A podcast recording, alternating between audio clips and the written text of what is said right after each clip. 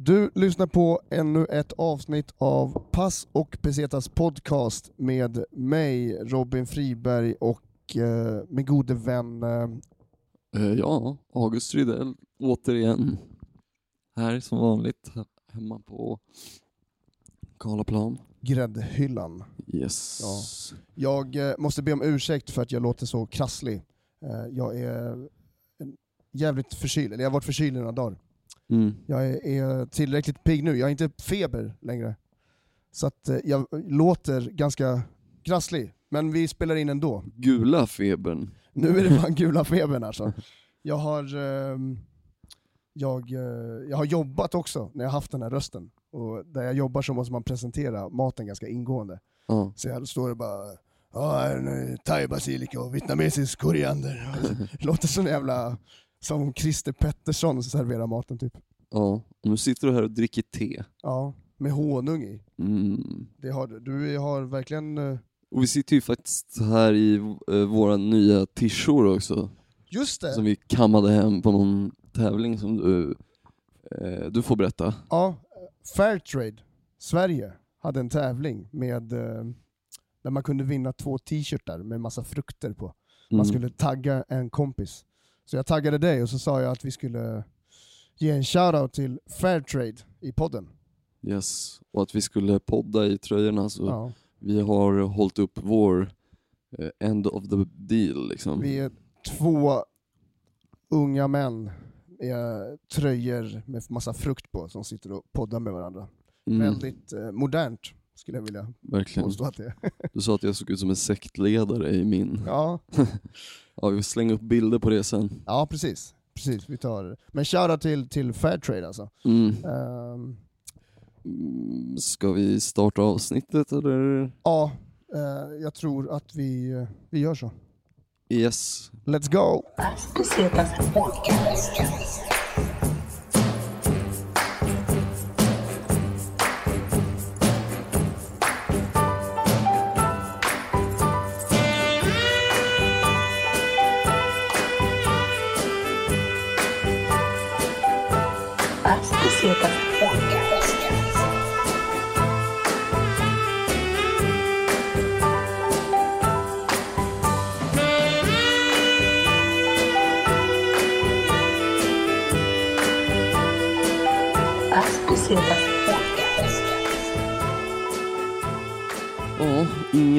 Gäst den här veckan. Nej, men eh, eh, jag ska ändå börja med att få gratulera till eh, en vinst. För du är ju ganska fotbollsintresserad, Mm. Agge. Eh, det stämmer. Det stämmer. Berätta, vad handlar vinsten om? Eh, Djurgårdens IF tog SM-guld igår så man är ju rätt paj idag. Firade. Grattis, grattis. Blev inte så sent ändå men ja fan. Vart såg du matchen någonstans? Eh, på ett ställe på Sveavägen, jag tror att det hette Monkey Bar. Något ganska nyöppnat ställe, men de hade alltså var tjeckisk bira på tapp för 39 liksom. Det är en bra deal ändå. Nice. Kul att det hette Monkey Bar också, alltså såhär Djurgården. Såhär, alltså när man var mindre så var det mycket såhär när folk reta eller såhär roasta varandra för vilka lag man gillade. Ja, Så var ju ofta så här att Djurgården var zoo och grejer, att det var så här Ja, Skansen det. och grejer. Det Ja, var ju typ ja. en diss liksom. ja precis. Nej, men eh, det var ju några, en liten klick Malmö-supportrar där inne som satt och typ var skitglada först. Och jag förstår inte riktigt hur de vågade göra det, var så. Eh, Hur var stämningen i Framåt. lokalen då? Be beskriv Alltså det var ju stämningen. först deppigt som fan eftersom de låg under med 2-0 eh, inom typ 20 minuter. Och sen vände de ju till 2-2 och det var ju riktigt nice när hela puben exploderade. Var det Eh, kvalitativ fotboll? Fotboll? Ur liksom en... eh, Ja men det var en spännande match ändå, det var det faktiskt. Så här i efterhand får man väl ändå säga att det var, det var rätt nice att de först låg under och sen det gjorde segern så mycket sötare. Alla typer av matchsammanhang eller tävlingssammanhang, det är alltid nice när det finns en underdog som sen kammar hem vinsten. Ja. Alltså Rocky Balboa-vibben liksom. Ja, nej men det var jävligt skönt. Eh, faktiskt, så tack, tack för gratulationerna. Man har sett mycket på sociala medier att folk har ja, skrivit mycket kul grejer. Ja, Ja, grattis vad- ja, tack. till... Har du varit på någon sportgrej utomlands eller något sånt? Har jag varit på någon sportgrej utomlands? Jag har fan med sett... Du vart ju fascinerad av fotboll när du var i Barca för att folk var så inne i det, men Ja, eh, jag ska ja, men- ju dit snart och gå på en match. Ja just det, just det. Fett. Yes, så då får jag rapportera om det. Ja det Efter. blir ju skitfett alltså. Då kommer du vara eh, utrikeskorrespondent för Paso Pesetas. Exakt. Ska vi snacka? Förhoppningsvis eh, kan jag sitta och röka en fet medan jag kollar på matchen. Fan Jag har hört att det inte ska vara några problem där. Barcelona alltså, vilken, vilken, vilken stad alltså. Mm. Vilken stad för liksom kultur och sport och liksom gemenskap på så många sätt. Och kultur, kultur på det sättet. Liksom. Jag gillar ju verkligen egentligen inte Barcelonas fotbollslag liksom. Jag tycker att eh, ah, jag behöver inte gå in på det så mycket mer men eh, ah, det ska ändå bli fett liksom. Deras arena är en av de största. Så nu har, tappar vi massa följare för att du säger att du inte gillar Barcelona. Vi har redan liksom tappat massa följare för att, för att, du, för att du ens har sagt att du håller på Leo, Me- Leo liksom. Messi är inte bäst. Ronaldo är bättre än Messi. Det vet ju alla som kan något om fotboll. Så Men, där tappar vi eh, några till. I vilken, ja, men vilken fall som helst, jag, eh, jag glömde alltid, vi brukar snacka om det ibland när vi snackar om det, är nästan ett år sedan jag var i Barcelona. Jag var där i oktober 2018. Mm, ja, just det, oktober var Ja. det. Och eh, Coy Blanc, tror jag stationen heter, där vi bodde, på Chicken Cool Hostel tror jag att det hette. Och det Mhm. var bara stenkast ifrån eh, Camp Nou. Camp Nou, precis. Eh, och det var, alltså det var coolt att, att gå dit faktiskt. Alltså jag eh, måste säga att jag, mitt fotbollsintresse ökade väldigt mycket mer när jag var i Barcelona. För, för Mm. mig så fick jag en inblick i vad fotboll kan betyda för ett folk, mer än vad jag kanske känner här i Sverige. Ja, Så för mig så blev det jävligt intressant. Så jag, jag har ett väldigt öppet sinne för fotboll, även om jag inte kan så jättemycket. Nej, jag jag vet är- inte vad ni sportintresserade tycker, om det är positivt eller negativt, om man är så här bara intresserad av kulturen men kanske inte jätteintresserad av just den faktiska sporten. Menar du på något sätt att som att du skulle vara någon typ av fotbollstoj liksom? Eller? Ja men typ, jag vet. Jag vet, I och med att jag inte är insatt så mycket nej, i nej, sportvärlden. nej, men alltså... Jag kan ju så här onödig kuriosa kan jag typ om, om sport. Nej men det är väl bara kul att folk gillar, alltså det är ju världens populäraste sport liksom. Alla världens, kollar på det. världens äldsta yrke. Ja, Efter hora. nej men, eh, så ja nej men det är väl bara nice liksom. Skulle jag säga. Att folk vill kolla. För någon vecka sedan, två veckor sedan eller någonting, så var min, eh, min kusin som bor i Sydney egentligen, var på besök här i Stockholm Mm. och kom och överraskade mig und, under en Stinger-kväll. Ja, hon och din farsa gled ner där. Ja precis, jävligt surrealistisk upp, upplevelse. Jag blev väldigt, väldigt, väldigt rörd eh, och väldigt eh, fylld av kärlek. Ja. Så det, var, det, var, det var väldigt mycket känslor för mig. Så här. Men, och det var, så här, det var ganska många människor som var inblandade i att hålla, hålla den här äh, hemligheten igång. För jag visste inte om att de skulle komma till Sverige. Ja, jag förstår. Eh, så att, eh, och jag är ändå, ja, jag vet inte, typ min farsa som kokade ihop hela grejen. Och eh, ja, jag, jag höll på att avslöja dem tre gånger. Det, det, var, så här, det var flera, flera gånger som jag liksom så här, äh, sneak up behind them på något sätt. För att jag märkte att det var någonting konstigt på gång. Mhm. Så jag så här, äh, på helt random ställen, så jag, ja, eh, det är en lång historia. Men eh, apropå resor så, så är det kul att eh, ha släkt i andra länder som ändå sysslar med mycket liknande prylar som man själv gör. Så. Ja, ja absolut. Eh, hon sysslar mycket med musik och eh, även hennes eh, snubbe och sådär. Ja. Hon älskar typ Sverige. För, för, S- Sverige för henne är typ fett exotiskt. Vart i Sydney bor hon då? Eh, jag vet fan inte exakt vart det är. Okej.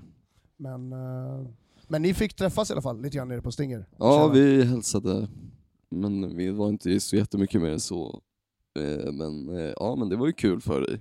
Ja, det var eh, kul som fan. Så hon stannade i tre dagar och vi hängde runt och jag visade dem eh, Stockholm. Typ så här. Jag tog en så här, eh, riktig guidad tur över Stockholm.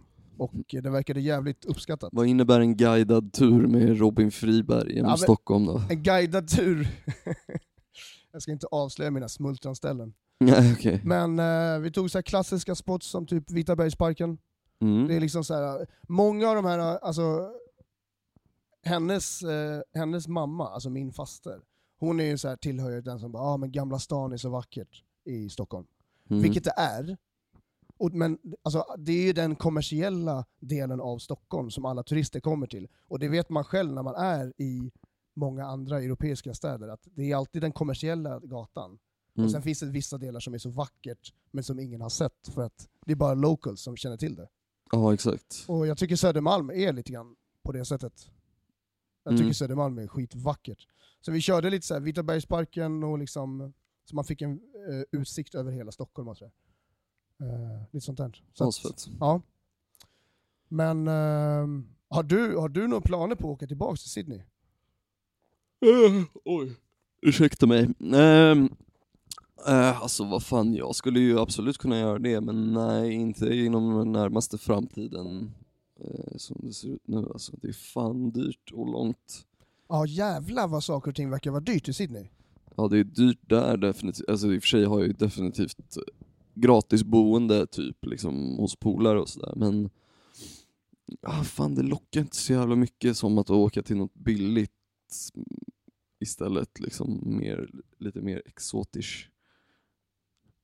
Man är inte jättesugen på att betala mer för ölen på sin semester Nej, än precis. eh, här hemma. Nej för fan liksom. alltså, man re, halva, halva nöjet med att resa utomlands till någonstans, det är ju att få där det finns billig öl alltså. ja. Eller Australien, Liksom, fan keft weed också, alltså så här, inte lätt att hitta liksom särskilt bra tycker jag. Och eh, ja, laddet kostar 2000 kronor gubben och suger balle liksom. Så, och de har ju väldigt strikta grejer med så här eh, lockout laws för barer och Ja, klubbar och sånt jag- där. det var en grej som, som, som jag fick höra av min kusin Mm. också. Det här med alltså, deras regler för klubbar där. Ja, de har, Alltså, de jag har gått fattar- helt bananas alltså. vet, Men du har koll på hur den ser ut just nu? Alltså det här med... Eh, ja, alltså jag Kan du försökt- beskriva lite kortfattat vad de här alltså, Alltså- klubbreglerna gäller? allt började ju med att eh, först, förr var ju det värsta feststaden, alltså så här då Kings Cross där i Sydney var tydligen, alltså det var riktigt jävla Alltså shady, shady och liksom klubbar öppna typ dygnet kanal- runt typ och sådär. Kanal 5 eh, dokumentär reality-serie om den gatan, eller typ. Jag vet inte, det finns ju Kings Cross på lite olika håll Ja, i världen men Men vadå, det här är så här shady klubbgata eller? det var det förut. Men... eh, Industriområde sen- eller vad är det liksom för typ av... Nej, det är mitt i stan typ. Men eh, sen var det någon snubbe som typ eh, fick en smäll och dog för att han antagligen slog huvudet i marken eller något sånt där. Och då ändrade de lagarna och så typ, man får inte komma in på klubben efter typ ett. Och, Ja, 12, eh, jag tror att min kusin sa 12. 12 kanske det är, det är jag, minns inte riktigt men alltså det är massa skeva regler och Men för jag förstod det liksom. som att du typ, eh, du får inte komma in efter 12, eh, går du ut, om du går in på ett ställe vid 9, och sen ifall du typ går ut från stället vid typ halv 11 eller någonting, då Mm. kommer du inte in igen. Så du måste vara, om du har gått in vid en tidpunkt, då kan du få vara. Så det är så här, går du in så kan du vara inne, du får inte gå ut och sen komma in igen. Alltså, det är Ja, liksom innan här, en viss tid i ja. alla fall. och, men, men jag tycker ändå så här, visst, det är lite grann så som det börjar bli i Stockholm också med, med, med eh, alltså klubb Stockholm är ju jävligt problematiskt tycker jag. Det är ju Alltså- därför det bara är nice att gå på typ raves och grejer liksom. Ja men alltså det finns ju inga typ, alltså det finns ganska mycket lokaler i Stockholm som har bra dansgolv och som skulle kunna typ med en viss uppgradering skulle kunna ha jävligt bra ljud. Eh, men ändå så är det så här, de här reglerna som är i Stockholm är så fucked up för att kunna ha, bedriva liksom bra klubbarrangemang i, mitt i innerstan liksom. Så det får Mm. bara vara typ så här kommersiell house och liksom så här bara så här halv mellanmjölksmusik typ. Ja, det är väl lite så. Eh, nej jag vet inte fan alltså. Det Men, känns ju inte som, att det, det känns är ju inte som att det går i rätt riktning i alla fall. Nej, men det jag vill komma till var att eh, det jag var intresserad var av hur underground-scenen i Sydney påverkas av alltså underground-klubbscenen, påverkas av just att eh, de här reglerna finns. För det måste ju ändå vara en motvikt, alltså det händer ju alltid en motreaktion. Folk, Ja. vill, folk vill ju ut och, alltså folk vill ju festa, det är ju ett faktum. Ja, alltså det finns ju mycket warehousefester och sånt där liksom. Så det finns ju alternativ såklart. Så att jag menar, det är ändå så här, äh, jag, jag tycker att det blir lite kontraproduktivt att dra åt reglerna för att försöka stävja ett problem på det sättet. Alltså det skapar ju ändå bara frustration hos folket. Ja, precis. Ja, nej det, det hjälper ju inte för fem öre liksom. Och på tal om folk alltså, eh, vi kanske skulle ha inlett med det här. Eh, Shoutout till fan folket i Chile alltså. Ja, ja det får fan. De har inte särskilt kul just nu. Nej, det är fan eh, verkligen, eh, och vad skönt det var när du slog av fläkten. Mm. Men eh, shoutout till eh, allt folk i Chile alltså, och alla, alla chilenare här i Sverige som har släkt och vänner alltså, som är utsatta.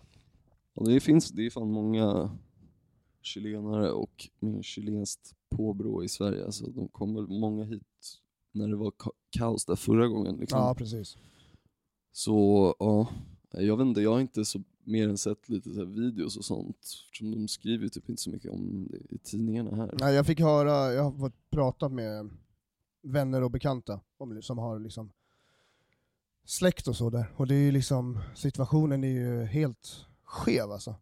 Ja, Helt jävla skev alltså. Och det är ju liksom, Ja, det är- det är inga, det är inga orimliga krav heller som de har. Det är liksom eh, eh, vatten och vatten och bröd typ. Nej men liksom grundläggande grundläggande behov liksom. Eh, det är ändå ganska många som har eh, semestrat. Jag tror Oliver Dagnå Han Hade semestrat i Chile. Har jag för mig. Det är ett avsnitt, jag vet inte vad det är. Man letar upp Oliver Dagnå. Eh, och Oliver Dagnå ska man fan hålla utkik efter som i november. Nu är det ju november. Han släpper sin, sin debut. Sin eh, debut. Bokdebut. Som, han gör sin debut som författare. Ja, precis. Så heter det. Publicerad författare. nu ger min röst upp här också. Det kommer bara vara helt tyst. Men nu har jag druckit lite te, så nu har jag värmt upp det lite. Ja, det, det låter bättre faktiskt. Boken heter hat, Lär dig hata dig själv som du hatar andra. Så jävla klockren titel. ja. Håll utkik efter den. Vart eh, ska du resa? Du ska både till Barcelona och du ska till... ska planera eller dra till, eh, dra till, eh, vad heter det, Colombia sen i januari typ. Möta en polare, träffa en polare där kanske. Eller jag ska göra det. Men eh, det ska bli nice. Sen eventuellt segla från Colombia till Panama. Fett. Ja, Och då kommer vi ha vikarie i podden. Alltså, blir det Isak Palm eller? Ja, jag tror jag ska tvinga honom till att vara med. Ja. Så. Ska, du åka upp, ska ni åka och podda hemma hos honom i Hässelby då? Ja, kanske. 165 liksom. Det är fan... är other side of the line. Ja, men jag, jag har ändå jag har hängt ganska mycket ute i de delarna i, i Stockholm, alltså under min uppväxt. Mm. Så det, det känns, jag känner mig lite halvhemma i den delen. Liksom. Vällingby och Hässelby och så. Ja, Så att det, fast det är ju skönt om du... men eh, dig. det är ju han som får tjäna på att få vara med i våran podd. Så jag tycker att han ska komma dit där jag vill att vi ska vara. Ja, precis. Om världen ska vara rättvis, och det ska den ju. Ja, så då får han vara med. Det, han, det kanske blir flera olika, eller? Ja, vi får se. Vi får se. Eh, Önskemål, skicka in önskemål till Skicka DM önskemål på hur ni vill att avsnitten ska vara utformade när Agge är på semester. Mm. Uh, För du är ju lite grann stjärnan i den här podden, Agge. ja, jag vet fan Det alltså. är dig folk vill höra. Men du ger så lite, folk vill ha så mycket mer. Jag är, jag är Snoop, du är Dre liksom. Ja, är det för att...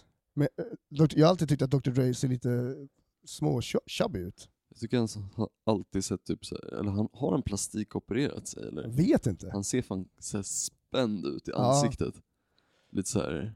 Men jävlar vad, vad mycket, fan vad vissa alltså Dre-produktioner, eh, ja men typ California Love och eh, någon annan, jag kommer inte exakt på vad den heter, Du är, fortfarande funkar. Alltså, du är Premier och jag är Guru. Så är det. Ja, precis. Du är the engineer. Du är Batman och jag är Robin. Exakt. du är ju Robin också. Ja. Ja, Blunt Man and Chronic. ja. Har du, nej just det, du känner inte till Kevin Smith så mycket va? Nej, Kevin Smith är icke ett namn som är bekant för mig. Nej, nej, nej, det behöver vi inte heller gå in på. Eh, Robin Hood och eh, Lille John. Eh, ja, exakt. Robin Hood och Lille Agge. Ja. Men eh, ja, det, det är lite grann så här. Vi, jag är ganska krasslig eh, och du ska gigga och så här, så det blir tyvärr ett kort avsnitt. Plus kanske att, kan bara slänga in och typ så här. man kanske bara kan slänga in någon gammal story i, rep- i repris ja, i slutet på något avsnitt. slänger in den. if you don't mind, ni som lyssnar. En bra historia är alltid värd att höra gånger två. Mm. Men eh, vi kan, eh, för du ska gigga ikväll på en klubb som är på Mariatorget. Pitchers Comedy Club. Yes, de kör där varje söndag. De kör varje söndag va? Varje söndag med Jonas Dillner i spetsen alltså. Yes. Han, är- Vad han, fan, då, då tar vi en Jonas Dillner-story. Självklart. Självklart. Eh, han är en för jävla fin kille. Följ Jonas Dillner på Instagram, kolla in eh, hans podd, håll koll på Jonas Dillner överlag. Eh, Ni ser honom varje söndag på Pitchers Comedy Club. Jag körde där förra söndagen.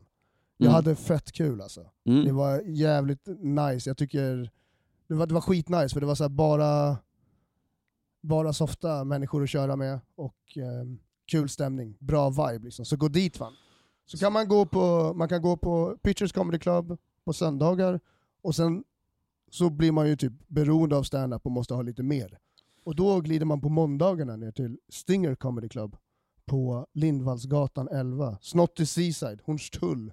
Det är så jävla Mm. nice. Yes. Där står jag och håller låda. Ja, precis. och ja, håller ihop kvällarna. Nej men det är skitbra. Tillsammans fann en shoutout till Erik Thunholm alltså.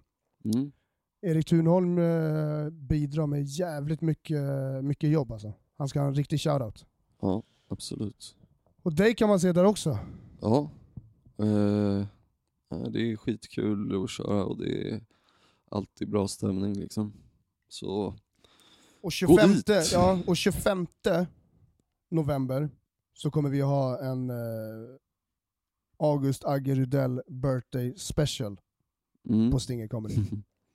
Bara så att du vet. Ja, nej, jag, jag blev varse om det här innan, men det blir skitkul så alla som vill får komma dit. Jag eh, kommer skicka fakturan retroaktivt aktivt till dig. Nej, jag gör det för att jag tycker väldigt mycket om dig Agge. Ja, tack. Det är tack. det jag försöker säga. Och jag tycker om att göra den här podden med dig. Så att jag tycker att du är värd en födelsedagsfest. Men jobb kommer före nöje. Så, vi måste kombinera din födelsedagsfest med lite jobb. Så då passar väl stand-up tänkte jag. Ja, exakt. Det, nej, men det blir det är ju ett kul jobb så det är jag helt med på. Har du koll på hur mycket du giggar i månaden? Nej, alltså jag, ing, jag räknade lite i början typ, men sen så bara, nej fuck it. Vad fan ska jag göra det för? Bara en inte- annan grej till att hålla koll på Ja. som jag inte behöver. jag tappade räkningen ganska snabbt. Jag försökte så här, och så försökte jag alltid, jag gjorde det i smyg. Mm. Jag gjorde det i smyg, så här, räknade giggen och så bara, eh, sen bara inser jag bara shit, jag inte, det här, om det är något i livet jag inte behöver räkna på så är det typ det här. För att det handlar typ inte om, alls om antal, till en viss mån handlar det om antal gig. Man måste liksom beta sig igenom en hel del gigs för att liksom fatta vad det handlar om. Så, och så är det med allting, alla yrken. Mm. Ja, så är det ju. Eh, Men sen det är ju liksom inte så viktigt tycker jag. Men jag tycker det är fett att det är så jävla många, det känns som att det är en fet ny våg som är på gång, tycker jag. Eh, ja, det är kul. Mm. Det är poppis nu. Jag tror mycket på grund av Netflix bland annat liksom. Och typ, ja men det visas, visas det någon stand-up på svensk TV nu Ja, det är förutom väl- Släng dig i brunnen. det är väl det typ. Ja, precis. Tror det. Känns inte som att det är så jättemycket men ja det kommer väl mer och mer liksom. Och det finns ju mycket, ganska mycket roligt. Folk gör ju mycket sådana här true coms och lite kortare Youtube-grejer liksom. Det är väl det som har det har ju slagit också jättemycket, så- eller hjälpt till för att det ska slå igenom liksom som det har gjort. Men eh, har du någon stand-up tips att ge om man vill kolla upp bra stand-up eller? Vad vill du att folk ska se för något? Eller vill du hålla det för dig själv? Så att det inte blir kommersiellt? Nej, men jag tror att det är många som inte ens typ tycker att det är samma som jag är kul. Liksom. Men jag älskar ju typ så Bill Hicks och Doug Stanhope som är... Jag tror att det är rätt svårsmält för många ändå. Liksom. Men det är också så jävla humör. Vad man är på för humör. Svårt att säga alltså. Bill Burr är alltid kul liksom.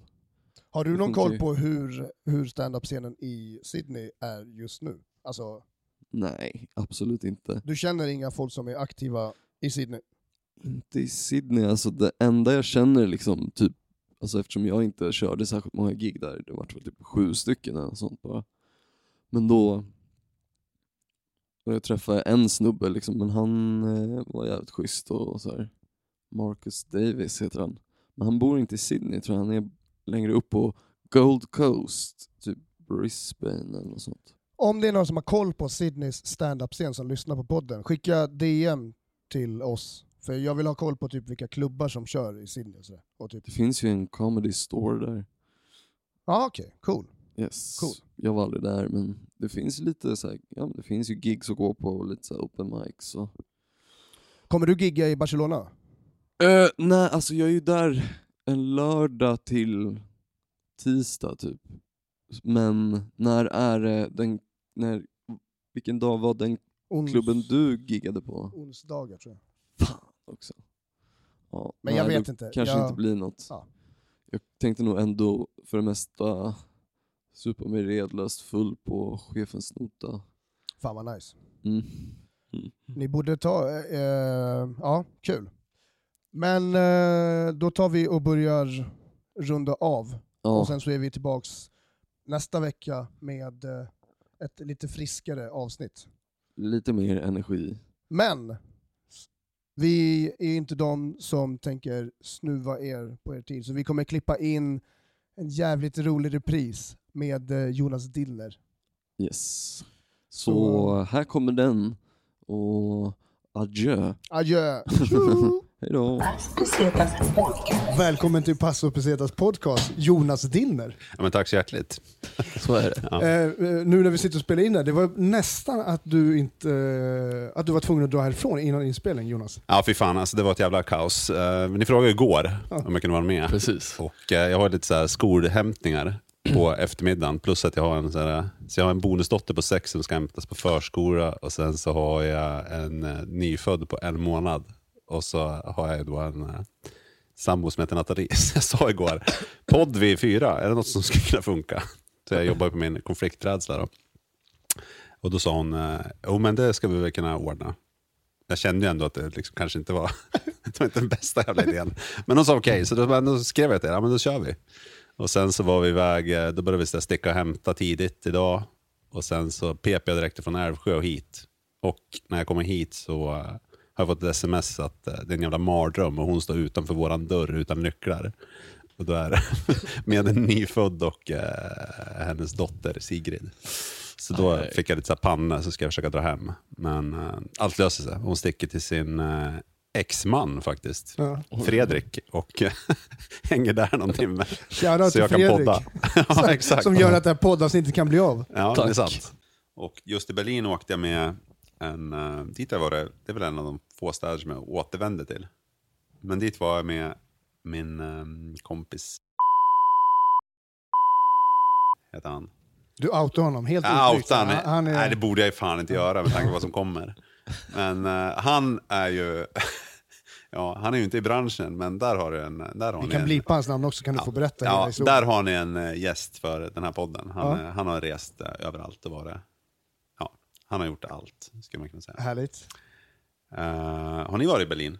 Ja, jag har varit där. Jag har varit i Berlin många gånger. Många Jag gånger. älskar Berlin. Ja, det är nog min favoritstad. Jag, jag är rädd för Berlin. Ja, ja lätt att tappa sig i Berlin. Ja. Alltså jag tror, det här är så Jag kul. ska bara säga, den, den av oss tre som, som löper störst risk att tappas i Berlin, det är du. Ja, det, är ingen, det är ingen tvekan. Men jag är så här, alltså Agge har ju en sån här tendens till att någonstans, ehm, ja men du, du, du gör dig gärna lustig över mitt liksom, reggae dancehall intresse Mm, ganska mycket. ja. Och jag menar i Berlin, alltså det finns ingen bättre stad för Regular Dancehall än Berlin. Alltså det är, den scenen där är fantastisk. Men, det är också så, oavsett, vad man är, ja, men oavsett vad man är intresserad av för typ av subkultur eller någonting så är Berlin liksom det är paradiset för i princip alla. Ja. Jag tror är ju även, även för väldigt- stand-up, liksom, nu, nu har inte jag utforskat stand-up-scenen i Berlin, men jag vet att den är väldigt bra där, och den engelskspråkiga Mm.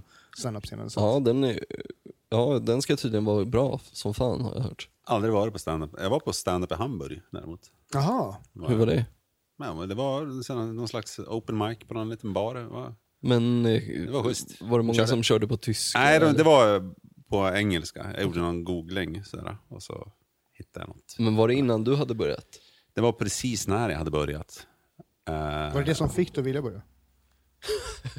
Nej, det var det väl Om inte. de här jävla Nej, fan, kan, nej, jag, jag kan inte ha jag. kört lång tid då. Alltså. Det, det måste vara, jag har kanske kört två månader eller någonting när jag var där. För det var också med mitt eh, ex.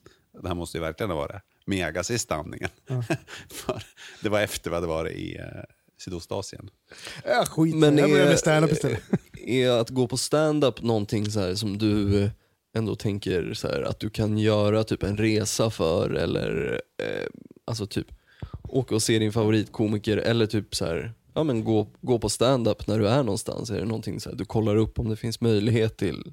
Nej, Ofta. alltså jag gör ju inte resa på grund av det. Däremot Nej. om jag är på en plats liksom, så, så skulle jag lätt, då kan jag kolla om det finns något och så drar jag iväg och kollar. Det är inget. Men jag är inte, jag är inte sånt, eh, så jävla frälst är jag inte. Nej. Jag, gillar, jag går ju hellre i bergen Ja, och eh, kollar på apor. exakt. Ja. Det, jo men det blir man blir väl lite, inte uttråkad men lite förstörd av att vara i det Ja. eh, i, eh, på den scenen hela tiden liksom, och runt det. Liksom. Så Ja, att man ja, kanske ja. inte vill gå lika mycket. För jag gick ändå mycket innan jag började, liksom, alltså, även här hemma. Mm, samma här. Men sen blir man ju lite, eller man, man har, fyller sin kvot. Liksom. Ja, Ja. ja, men så är det ju. Men det blir ju så, men ja, det är inte så jävla kul. Men alltså man eh, ser ju, man kan ju allt material efter ett par Ja, veckor. precis. man vet ju vad alla kör. Exakt. så det är ju inte lika kul Nej, efter ett tag. Nej, precis. Det är ju bara så. Ja. Och sen, eh, Det blir för mycket av det goda helt Ja, enkelt. Ja. precis. Men, men liksom vad, eh, vad utforskar du Berlin? Liksom, vad, du har varit där flera gånger. Så. ja, men det, var därför, men det var första gången jag var dit. Och eh, jag hade då, eh, hade en tjej som bodde hos mig. Jag hade en, hade en stor lägenhet i Stureby förut. Och då var det en tjej som var här och gjorde någon praktik. Hon var så här, mm, furniture designer. Hon hette Svenja Dykman.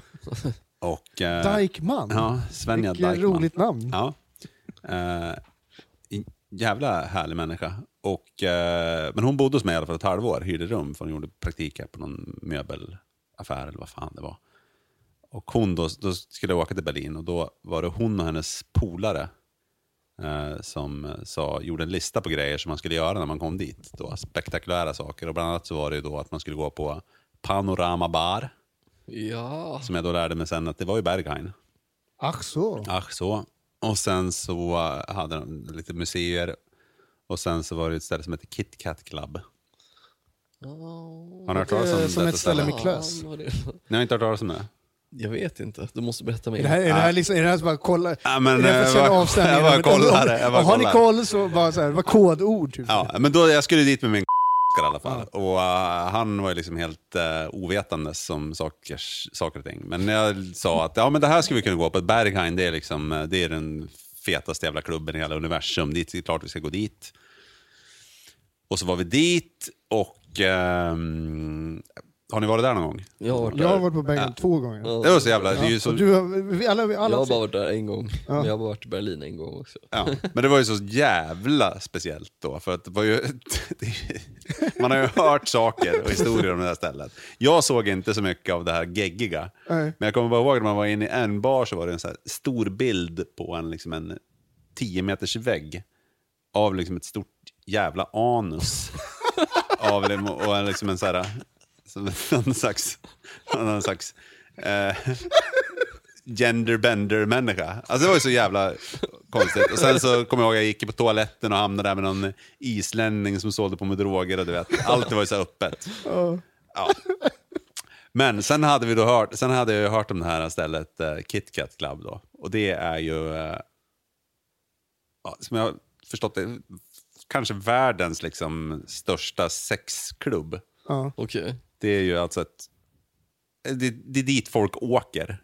Det, var liksom, det finns en tv-serie på femman som heter Outcasts. ja, just det. Ja, där har han liksom gjort reportage om Kids Cat Club och sånt där. Och eh, jag berättar det här då.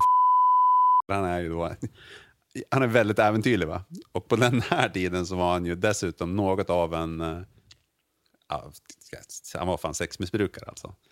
Så det där var ju han bara, Paradiset för honom alltså. det var verkligen så här, dit ska, Varför har vi dit inte ska varit vi. där redan? Ja, var, var, varför drar vi inte dit? Ja. Nej, men så skulle vi sticka dit. Och... Eh, alltså det var så otroligt eh, lustigt. För när vi kommer dit, så jag kommer dit, jag kommer ihåg det var vanliga jeans, typ en röd tisha och en skinnpaj. Han hade ju... Han är lite mer så här fotbollskille klädd. Ja okej, Lite typ såhär mjukisar. Ja, men lite Tracksuit. så här... Nej, inte tracksuit. Jag vet inte fan om... Får man säga lite svennigt då? Jaha okej. På något sätt. Jag vet inte fan hur man ska beskriva det. Vad är det? Är det en pikétröja? Ja, men han är... Ja, precis. Om jag är skinnpaj så... Är det, eh, vad heter det? J. Lindeberg pikétröja och typ chinos eller? Ja, men det kan man väl säga. Ja. Han är en chinoskille, jag är en Ja. jeanskille. Ja, ja. Jag har skinnpaj, han har en uh, Typ en vind... sport... Ja, lite sportig, liksom. Typ en Ralph Lauren-jacka typ. Ja, ty- typ. Han är lite så. Och när vi kommer fram då så är det första de säger så här... No way. It's fetish night. Ja. Och jag är så här, vad fan, vad surt, då kan vi inte komma in här. Så jag sa det så här, This men, is leather. ja, tyvärr, men då skiter vi i det här. Liksom. Det, det, blir ju, det kostar ju för... Jag kommer inte ihåg vad det kostar. Liksom, kanske Och så här- då han är taggad som fan på det här liksom. Alltså han är... Vi, jag säger vi kan inte, vi får sticka någon annanstans. Vi måste in. alltså, men vad fan, det kostar liksom, för det första kostar det 60 euro, sen har vi inga kläder. Ja. Och då säger vakten så här, you can buy clothes over there. Och då är det ju så här ett stånd utanför. Det där är liksom, så alltså? Ja, Okej. där de säljer liksom kläder som man kan ha när man ska gå in. Ja. Så, jag, jag köper ett par så här latexkalsonger, Ja. typ, bara. Och sen så eh, drar jag på mig dem och sen drar jag av mig alla andra kläder. Så har jag skinnpajen. Så skinnpaj, latexkalsonger och eh, boots. Ja. Legit, legit outfit. Legit outfit. Ja, verkligen. Han köper någon nätbrynja, latexkalsonger, han liksom kittar på sig. Men jag menar, min outfit den var ändå så här ren. Du vet om han heter det är många namn att bipa. Ja. Så här var det i alla fall. Och det var ju, jag hade en ren outfit. Mina kängor de var ändå lite åt Dr. Martins-hållet. Så jag, menar, jag såg ut som jag ändå hörde hemma där inne. Du var en fetischpunkare. Ja, han hade ju sin, eh, sin nätbrynja, sina latexkalsonger, men sen hade han ju ett par jävla skor som var liksom köpt på din sko. Som var så jävla konstiga. Och fy fan, jag kommer ihåg jag gjorde han så jävla obekväm med det där. Så bara, fan, du har de där skorna? fan, du borde väl verkligen... du borde fan gå barfota. Så han mådde så dåligt. Men i alla fall, och vi skulle gå in där. Vi kommer in, och jag har de där latexkalsongerna och sen har jag bara vanliga kalsonger innanför. Och eh, det är verkligen så att man får lämna in alla grejer i eh, garderob innan man går in. Alltså alla ryggsäckar, alla telefoner, man får liksom inte fota eller någonting. Och eh, sen så ska man gå in. Och då ska man gå in genom en stor liksom, entré, en port. Och på varsin sida av den här porten så står det ju två liksom, lättklädda kvinnor i en slags indianmundering. Det är helt bananas. Och då ska jag börja gå in som vanligt. Det får jag inte. Utan de så pekar ner mot marken så får man krypa in på alla fyra. Right? Så jag kryper in på alla fyra. Och när jag hunnit halvvägs så, så här, drar de med den där latexkalsongen och så tittar de så här, vad jag har under. Och då ser de att jag har vanliga kalsonger under. Och då bara... No, no, no. Så då fick jag gå iväg och så fick jag hiva av med de där jävla vanliga kalsongerna. Och sen så fick jag då krypa in igen. Och då tittar de att ja, men jag var ren under. Och sen så kom vi in på det där äh, stället. Och jag menar... Ja, det går... Ja, det, är, det, är, det är svårt att beskriva vad man får se där inne. Ja, ja, ja visst. Är det. Men, det, Men vad är din första tanke som dyker upp i huvudet när du liksom... Vad är liksom det första du tänker? ja, men i början är det, alltså vi är där ganska tidigt, så det är, inte, så mycket, det är inte så mycket folk där. Men man ser liksom folk som går runt liksom är eh, fetischklädda, några stycken. Sådär. Men det är liksom inga... De där som inte köpte kläder. Ja, de som hade, utanför. kläd, de, de Som som hade kläder med sig från början. kläder med sig från början. Men sen då, liksom, man går runt där inne, man går och köper någon drink och eh, det är liksom... Det börjar packas på folk som fan. Och sen så börjar det liksom hända grejer på scenerna. Att det, jag tror kanske det är uppskattar nu, men att det finns sju scener där inne. Där det händer liksom performances. Och det är någon slags gay-scen får man se, där det är två män då som liksom stoppar upp händer i alltså, anan på varandra och man bara står där och tänker, vad, ja, vad är det som händer? Vad fan är det som händer? Och sen på en annan scen så är det någon så här replek. Och sen någon annanstans är det något annat. Men man liksom går runt så här, man, man trampar runt där inne. Och så kommer man in i ett rum. Oj, fan där var det några som eh, liksom knulla. Och så går man någon annanstans. Oj, där hände det där. Och det, alltså, det var så jävla konstigt. Och sen kommer jag ihåg specifikt på ett ställe när jag stod och kollade på någon slags scenföreställning. så, På headlinen. ja, på headlinen så står jag där och känner, så känner jag någonting varmt i liksom ena handen. Och då tittar jag bak. Ja, men då är det ju en, eh, liksom någon slags genderbender person där då, som har lagt sin halvbånge i liksom handflatan på mig.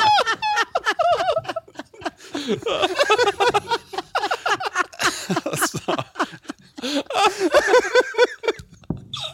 Ja. Ja, men bara, Åh shit vad kul. Ja, men så jag bara vänder mig om och bara, nej, nej, nej tack. Och han bara, eller hen, bara dansar bakåt och som ingenting. Så det var ändå någon slags jävla samtyckescheck. Jag lägger penis där och kollar liksom om jag får, om jag får napp. Alltså shit. Nej, men alltså, Oh shit. Oh. nej, men alltså sån jävla, alltså jag, jag det är liksom svårt att beskriva hur det är där inne, men alltså man kan bara rekommendera alla att eh, liksom sticka dit. För större variation av liksom mångfald av människor har man aldrig sett i livet. Jag kommer ihåg en person som var två meter lång, säkert. Och hade ju uppenbarligen gjort liksom, operationer då, för det var väl en man tidigare kan jag tänka mig. Och gjort en slags könskorrigering som det heter tror jag. Stora bröst. Och sen hela ansiktet fyllt med... eh, Man såg, alltså det fanns inget ansikte alls där, för det var fyllt med stora ringar. Som man så här piercar fast i liksom alla liksom delar av kroppen. In, i, under huden liksom. Ja. De står liksom i ett hörn där och liksom snackar som man gjorde på, liksom på skolrasten när man gick i högstadiet. Du vet, över en cigg. Och står där naken. Men, så vad ska jag berätta? Något så var ju det att han hade väl ändå satt sikte på att eh, göra något där inne. Att få till det. För han, eh, han var ju liksom, det var ju hans dream come true. Att, att få till det där inne kan ju inte vara så jävla svårt ändå. Nej. Beroende på vad man menar med att få till det. Alltså ja, då, men det var ju det att eh, han gick runt där och så kom han fram till mig någon gång och så bara, fan alltså, det är något fel. Jag, jag får inte stånd. det, det är som att gå runt i en, i en god, alltså ligga i liksom ett hav av godis med igensydd mun, men det går liksom inte. Så han, han, det var liksom, det var någon slags overload. Oj, över den sexuella mannen. Han, han liksom bara så här, det brändes en koppling där i, Ja, inne på något sätt. Ja, liksom- någonting måste det vara. Och det, alltså, det där kan man ju, det kan man ju relatera till. Herregud. eh, shit. den paniken. Åh shit. eh, helt fantastiskt. Ja, Jävlar, shit. jag tror fan det det där är en av var, de det bästa- där var det bästa roligaste jag hört på sjukt länge. Ja, Jag det kan rekommendera, om jag får dra, alltså, för jag kan liksom, det är omöjligt att liksom, eh, beskriva hur det var där inne. Men det finns en bok som heter Künzelman och Künzelman. Kynselman och Kynselman. Är Carl det- Johan Wallgren, är det någon som vet vem det är? Av er? Det låter bekant. Nej, han jag är författare, han har skrivit en, eh, en bok som heter eh, Den vidunderliga kärlekshistoria. Sen har han också skrivit en bok som heter Künzelman och Künzelman. Som är, handlar om någon slags sol och vårare här i liksom Stockholm som gillar att supa och han hamnar på, liksom så här i, på porrfilmsinspelningar och han liksom, ja, han är någon slags antihjälte. Och han hamnar på KitKat Club. All right. Och för mig är det då, alltså när jag läser den boken så är det helt uppenbart för mig att Carl Johan Wallgren, författaren, han har fan hängt på KitKat Lab. Ah, okej. För han beskriver liksom i detalj hur det är där inne. För att det var alltså, du vet, man går in på pissoaren, då ligger en person i pissoaren. För den personen har det som fetish att bli liksom pissad på. Ja, Bara för att göra någon form av återkoppling till uh, Berghain också. Ja. Alltså vad jag har hört, nu vet jag inte, jag visste faktiskt inte heller om det här när jag väl var på Berghain. Vad jag har hört, det här kan ju vara ett rykte också, men så leder då alltså pissoaren, eller då åtminstone toalettrester, ner till någon form av källare där det finns människor också. Mm. Som då tar emot det här. Det där har jag också hört. Men grejen är den att när jag var på Berghain, jag såg ju inget knull. Alltså jag såg inget Det liksom, vulgärt. Det har jag gjort. Du har gjort det? Ja, och, jag blev, jag, och då visste jag fortfarande inte om vad det här var för ställe. Jag Mm. tänkte mer, ja det här är väl... Jag visste om att det var mycket liksom, techno-DJs som spelade, att det var ett fett ställe att spela på som DJ när du var inom technoscenen. Mm. Det visste jag, jag hade hört någon Peter-dokumentär om liksom så, men inte allt runt omkring. Mm. Och jag visste om att det var skitsvårt att komma in och jag tyckte det var konstigt att vi väl fick komma in. det var typ så, här, aha, för det var mer en chansning, så Mm. kom vi in typ, och den här kända vakten, vad heter han? Det är någon, ja, någon jävla vakt med ansiktstatueringar. som det Mm, finns ja, typ exakt. memes och giffar på allt möjligt. Ehm, men mer än så visste jag inte. Sen har jag liksom med tiden lärt mig, vad är Berghain? Och Berghain är väldigt mycket olika för olika människor. Mm. Ehm, men eh, ja, Det finns Shit, ett att du kissade på någon då eller? Nej, det gjorde jag inte. Alltså jag är ju, alltså, jag är inte... Jag visste att jag inte skulle göra något där inne. Nej. Alltså speciellt på den, jag är väldigt blyg när det kommer till eh, sådana saker. Ja. Alltså, så, det var ju... Ja, jag vet inte. Jag var ju i någon slags chocktillstånd när jag gick där inne. Men eh, det var alltså speciell stämning. Alltså i... Jag menar, nu fick jag liksom en penis i näven, typ. Men det var... Jag ska säga att det var inte otrevligt. Nej. Nej. Alltså... Det var inte hotfullt. Nej, det var liksom. inte hotfullt, exakt. Och jag menar, det, det hände liksom så här att man... eh, Det var en väldigt så här respektfull stämning Mm. där inne som man absolut inte känner om man går på, du vet, på Stureplan. Ja, där det är så jävla precis. Mm. stöddigt. Utan här var det verkligen så här... Alltså folk försökte ju komma fram och liksom söka sex och ville göra saker. Men så sa man så här, nej tack, och då gick de vidare. För där, där, där tror jag är en viktig poäng, nu ska jag bli så här helt plötsligt lite seriös och PK i det hela. Och, och det är någonstans där, att det du, det du tar upp Jonas, det är någonstans, jag tror att i sådana miljöer Mm. så är det nog mer, en mer respekt för ömsesidighet och samtycke än vad det kanske är på standard eh, Stureplansklubb. Där, Gud, liksom, ja. där det är mer fultallande och eh, övergrepp Mm. än vad det liksom är. Så att jag menar, det, det är lite, jag tror att Jo men det är ju liksom, det är ju nödvändigt att ha den respekten. För För, det ska- då kan man gå och lägga snoppen i någons hand. Och så kan den bara säga nej, och så är inte det egentligen För att man ska kunna någon gå- mer big deal än Nej. så. Alltså egentligen, för det är väl, jag gissar att du inte ligger sömnlös över det Nej, här nej, på nej. nätterna. Men sen var det också det, när jag går dit så räknar jag ju ändå med. Eh, Ja, jo, precis. Alltså, Man man, fattar ju- att eh, det kommer osa kön här inne. Varför förstår inte folk det när det är stand-up? Men, eh, fan vad grymt. Eh, var du på Ramones-museet i Berlin? Nej, det var jag inte. Det finns ett Ramones-museum där, Jaha. som jag inte heller har varit på. Jag har inte heller varit där, men jag har också hört Ja. om det. Att man borde gå dit. Ja. Eh, mitt favoritställe i Berlin är Jam. Det kanske jag snackade om tidigare. I-A-A-M. Det är också som en sån liten så här reggae dance fri, frizon. Men de fick ju byta ställe, så de, de, det är ett nytt ställe. Men jag har ju varit där på mycket soundclash och grejer. Liksom. Det är så här, ja. Köpt gräs inte- av snubbarna i den där parken som jag inte minns vad den heter. Du har gjort det? Du, jag frågade om du hade gjort det. Nej, där inne kanske. Men eh, inte i någon park. Liksom. Nej, okej. Parker känns som suspekta platser. men, men vad heter det? Kreuzburg? Kreuzberg. Exburg. Exburg. Kreuzberg. Kreuzberg? Kreuzberg. Jag det är väl... eh, Jag tror man har så här, de har en sån här förkortning. De har Det så är Berlins cool... Södermalm. Ja, Ja, precis. exakt. precis. Ja, men där har jag nog bott någon gång, Ja. tror jag. Jag bodde skitnära, det, det är fan ett tips jag kan ge. Jag bodde skitnära Berghain på ett hostel som heter Sunflower Hostel. Mm. Det var fan bara stenkast. Det är också första anledningen till att jag hamnade på Berghain. Mm. typ vid åtta på morgonen var vi på väg tillbaks till hostelet så var det ingen kö till, till Berghain. när vi gick ut på den kvällen så var det så här, nästan, det är ju typ två timmars kö. någonting. Alltså det, kön är helt brutal alltså. Mm. Undrar när vi var där, för att jag jag har ingen minne av att det var någon jättekö för mig.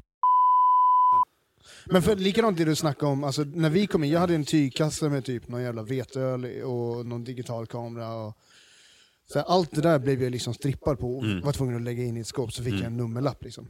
Mm. Eh, vilket jag tror också är bra och förutsättning för att sådana här klubbar ens ska kunna finnas. Mm.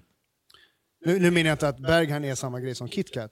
KitKat låter som en betydligt mer spännande klubb. Ja, men alltså, googla KitKat Club. Det är, fan, det är något... eh, det är fan... Det finns ju en komiker. Eh, per Robin Gustafsson, har ni sett honom? Ja, Per Robin, fan han är drömgäst i podden alltså. Ja, han eh, brukar vara där. Mycket. Alltså, han lägger upp bilder på sitt eh, Instagram, mycket från när han är på väg dit. Och han har ju Kitta. Han, han köper inte kläder utanför om man säger så.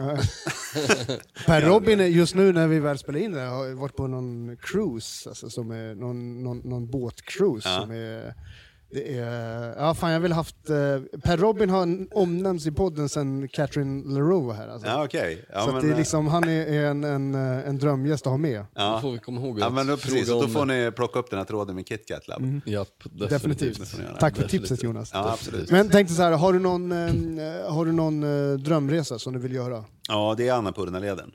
All right. Du ska Alltså- tillbaks? Nej, jag var ju aldrig dit. Ja, du- det var ju just- regnperiod. du kom ju så jag aldrig dit, tog- just Jag tog så. mig aldrig dit. Ja just det, ja. Eh, nej, men så det, och det kommer ske. Det har jag bestämt att så får det bli. grymt. Så att, eh, det är ju svårare nu när man har familj och sådär Mm. att göra sådana grejer. Men eh, den, De kan ju haka liksom. de kan haka. Men det finns ju också vissa resor som man vill göra själv. Ja, och, Och den tror jag är en sån faktiskt. ja. Eh, så får vi göra alla andra resor ihop. Det blir toppen. Men den vill jag verkligen göra. Alltså att, att vandra den leden. Men, men som, som blivande liksom familjefar, vad tänker du, hur blir resorna då framöver? Blir det husvagn? Eller liksom Blir det, och det, var, det tänkte jag faktiskt fråga, nu när du liksom ändå har barn och sådär, Ja. kan du inte tänka dig en all inclusive då? Jag, jag, jag vill kämpa emot alltså. Ja. För jag tycker det är, det är inte vad jag vill. Och jag vill Nej. inte att det, jag, jag, jag tycker liksom, det är så jävla degigt. Ja. Alltså jag... Och det behöver ju inte vara all inclusive eller backpack, alltså man kan ju boka ett schysst hotell och liksom Ja, göra egna men vad fan, grejer. När jag växte upp, vi, vi reste inte mycket när jag var liten. Jag gjorde en utlandsresa, eller vi åkte en bilsemester gjorde vi med min familj. Och sen så var jag till Turkiet med min farsa. Oj, det känns som jag satt långt bort. Jag var till Turkiet med min farsa när jag var 12 då. Men annars så, vi var ute och alltså fjällvandrade väldigt mycket. Och sånt där. Alltså morsan och farsan drog Ja mig i någon det, du, du är inte sådär. från Stockholm, förlåt. Nej. Det här har vi inte ens tagit upp, att du inte är från Stockholm. Men Nej, jag är från så- Jämtland. Ja, ja. Ehm, Har det någonting med att ni har fjällvandrat att göra? Ja, Eller det har det såklart. Men jag hade en sån här stuga i fjällen och sådär. Men det är ju så ser jag framför mig att jag skulle kunna göra med min familj också. Mm. Att vi aktiverar oss ut. Men eh, i sommar har jag tänkt, uh, det vore jävligt nice att hyra en husbil och sen åka i Balkan. Det skulle jag vilja göra. Dels för att jag är jag är fattig som en jävla hund och Balkan är billigt. Och har man då en husbil så betalar man i alla fall ingenting för, alltså betalar man för campingplats kanske. Det är lite av mitt livsprojekt också. Och, och nu har inte jag körkort så att, eh, det blir lite svårt. Men, men eh, just skaffa en husbil. Det är lite grann mål som jag har med min sambo. Att skaffa en husbil och kunna åka runt till olika platser. Mm. Har hon körkort? liksom, ja, hon har det. Ja. Min flickvän har inte körkort. Eh, eh, Jag min sambo har körkort och jag gillar att dricka. Liksom. Så det, Ja, men eh, nej, men, min sambo har inte körkort och jag gillar att dricka. Det är ju helt skevt. Hon gillar ju också att dricka, men hon kommer ju få göra det. men, men jag tror alltså det är någonstans, det finns ju lite någonting, eh, om man får använda uttrycket white trashigt över att ha en husbil. Men jag tror att det är ett bra sätt att uppleva många platser på, framförallt om man är flera. Mm. Fast när jag var i Big Sur i Kalifornien, då såg jag, då var vi på en camping, alltså där hade en familj en husbil med i sidan på husbilen bara öppnade de upp en jävla 72 tums TV. Barnen satt och spelade GTA 5 eller vad fan det var hela natten.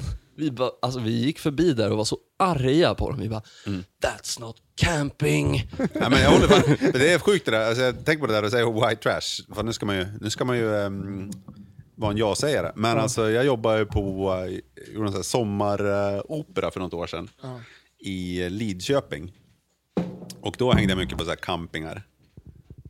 Och eh, fan alltså folk med jävla husvagn, det är inga jävla fattighjon. Nej. Alltså de här jävla husvagnarna, de måste ju kosta flera miljoner. Och Ja, det var ju precis. mest bara suvar också. Alltså det, är- det är så här, det är typ inte en klass, utan det är en religion. Att vara ute och så här, åka, hänga på Nej men alltså som du säger Jonas, alltså, det är ändå så här, det här trailer grejen har nog blivit något annat. För jag menar det är inte billigt idag att ha en, ha en, ha en husvagn. Nej, Det är en dyr, om du inte har en riktig så här rövvagn då förstås. ja, men, men det ska man ju också sen då kunna liksom någonstans på något sätt eh, eh, ja, kunna, kunna liksom eh, hålla upp ekonomiskt sett. Men eh, för, för vi hade, vi hade med, anledningen till att vi liksom snackade lite grann om all inclusive familj och allt. Vi hade med komikern Johnny Salimi för ett tag sedan. Mm. Och han hade varit med sin familj, han hade två barn. Han hade, verkade inte alls ha njutit så mycket av sin semester Nej. Nej. med att ha med sin familj. Han hade gått på matlagningskurs, han hade gått på någon yogakurs, men just det här med att resa med barn, var inte, han var mest Han var, frustrerad. verkade Ja. vara lite oförberedd på hur mycket jobb det skulle vara på semestern om Mm. man säger så. Ehm, men eh, han verkar ju ändå ha njutit som fan. Liksom. Ja. Jag vet inte vad fan, jag vill, jag vill inte dissa det där. Men alltså, jag vill ju att eh, livet ska vara, fortsätta hyfsat lika efter man har skaffat familj.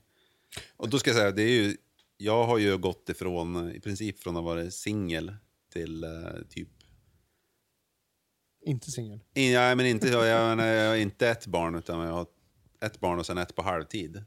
Typ, jag bodde själv fram till eh, oktober. Så bodde jag helt solo i min jävla tvåa i Högdalen. Tills nu så bor jag liksom, har jag flyttat in i en eh, fyra och så bor vi en hel familj. Alltså det är ju en omvälvande tid. Mm. Definitivt. Ja. Ja, men då blir det så här, vissa liksom grejer, eh, hur jag ska säga det, men jag vill ju mota satan vid grind. Ja. Jag vill liksom inte bli för svennig heller. Det går liksom inte. Utan jag har en idé om att eh, men fan, vi kan göra grejer, men vi kan göra det på vårt sätt. Och om man vill följa den resan då, vem du är, då, då kan man alltså, dels kan man följa dig på typ Instagram, Facebook eller vad har Jonas för? Dillner, Jonas Dillner på Insta, Instagram. ja. Och sen har vi på, Facebook kan man också hojta till. sen har vi din podd där Ja. du snackar själv liksom. Men dela med med den? Dillner, den är ju, alltså den är, Det, är ett sånt, det är ett riktigt bra namn. ja, alltså. den är riktigt bra. svinbra. Och jag kan, alltså som ett, en liten, eh, ett tips då, jag och mitt ex Tove, eh, vi spelade in ett avsnitt ihop faktiskt, som hette Perspektiv, som vi spelade in eh, tre år efter det tog slut. Det här var alltså vecka 51. Då vi pratade om... Eh, Shoutout till Tove, bra, bra grej alltså. ja, Och shoutout till dig också. ja. ja men, och Jonas, det, Även fast du är här då. Ja, ja, men det ska jag nog sticka, det ska jag inte liksom, det är ett äckligt bra poddavsnitt. Det är jätte, jättebra. Alltså, man Det har inte jag lyssnat på. Det- det nej, då får man, jag- man får två bilder av, eh, alltså det var inte skitkul att göra slut för oss två. Och det var två viljor liksom, men nu är vi fortsatt vänner och sådär. Men där eh, snackar vi om eh, hur det var. Och göra slut, eller hur det var för er liksom. Ja, exakt. Men jag fick jättemycket respons på det. Att eh, folk kände igen sig. Och, jag, menar, jag betedde mig som en jävla idiot, det vet jag. Men det var ändå så konstigt, då, för folk skrev till mig efteråt så här. Hur fan, alltså, jag gjorde exakt samma sak, man fattar inte hur, eh, hur fan hjärnan är funtad. Men jag var exakt Shit, fan det ska jag lyssna på. För jag Ja, har fan fått jag mycket ska- perspektiv på hur jag betedde mig när jag gjorde slut med... Jag ska Nu är det länge sedan jag gjorde slut med Ja. mitt ex, men... men, men Nej, men det är en eh, guld, eh, den är, jag är skitstolt över den podden. Vad är det för typ av podd? Liksom? Är det liksom en... Det är en om du skulle beskriva den. Nej, men det är en samtalspodd, så jag har ett tema varje, varje vecka. Ett nytt tema med en ny gäst. Så att eh, någon gång har jag haft... eh, sist hade jag väl... eh, jag håller på att tugga igenom de sju dödssynderna nu. Så jag har haft uh, vrede. har jag haft. Så pratade vi bara om vrede ett avsnitt. Och sen eh, när jag hade en annan komikkollega till oss som hette Branne så pratade vi om högmod. Uh, lättja har jag pratat om. eh, alltså det är hur mycket som helst finns det. Ja, Mm. absolut. Ja. Tungt. Tungt. Fan vad kul. Mm. Dela med dig med Dillner. heter Ja. ja.